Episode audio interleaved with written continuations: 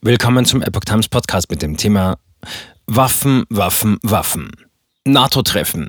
Ukraine verlangt von Deutschland mehr Waffen. Ein Artikel von Epoch Times vom 7. April 2022.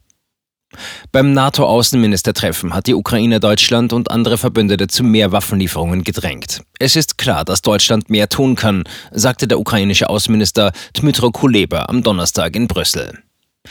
Die Ukraine hat Deutschland und andere NATO-Staaten erneut zu mehr Waffenlieferungen gedrängt.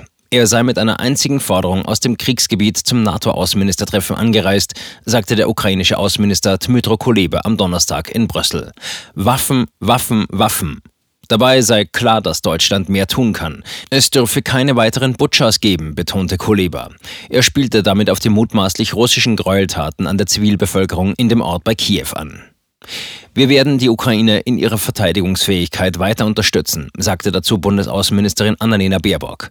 Es komme aber in der NATO darauf an, dass wir uns gemeinsam abstimmen, gemeinsam agieren und nicht jeder einzeln vorgeht. Die Ukraine fordert von der Bundesregierung unter anderem Panzer, bisher blieb die Anfrage aber unbeantwortet.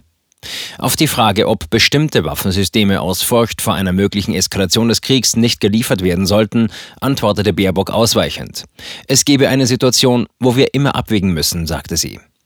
NATO-Generalsekretär Jens Stoltenberg warb ebenfalls für weitere Rüstungslieferungen an die Ukraine.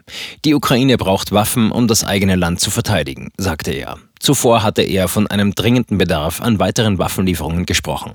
Er erwarte deshalb mehr Zusagen der Mitgliedsländer für Kiew. In Butscha bei Kiew waren nach ukrainischen Angaben nach dem Rückzug der russischen Armee zahlreiche Leichen von Zivilisten gefunden worden. Die NATO und ihre Mitgliedstaaten reagierten erschüttert. Moskau bestreitet jegliche Verantwortung für die Tötungen und spricht von gefälschten Fotos und Videos.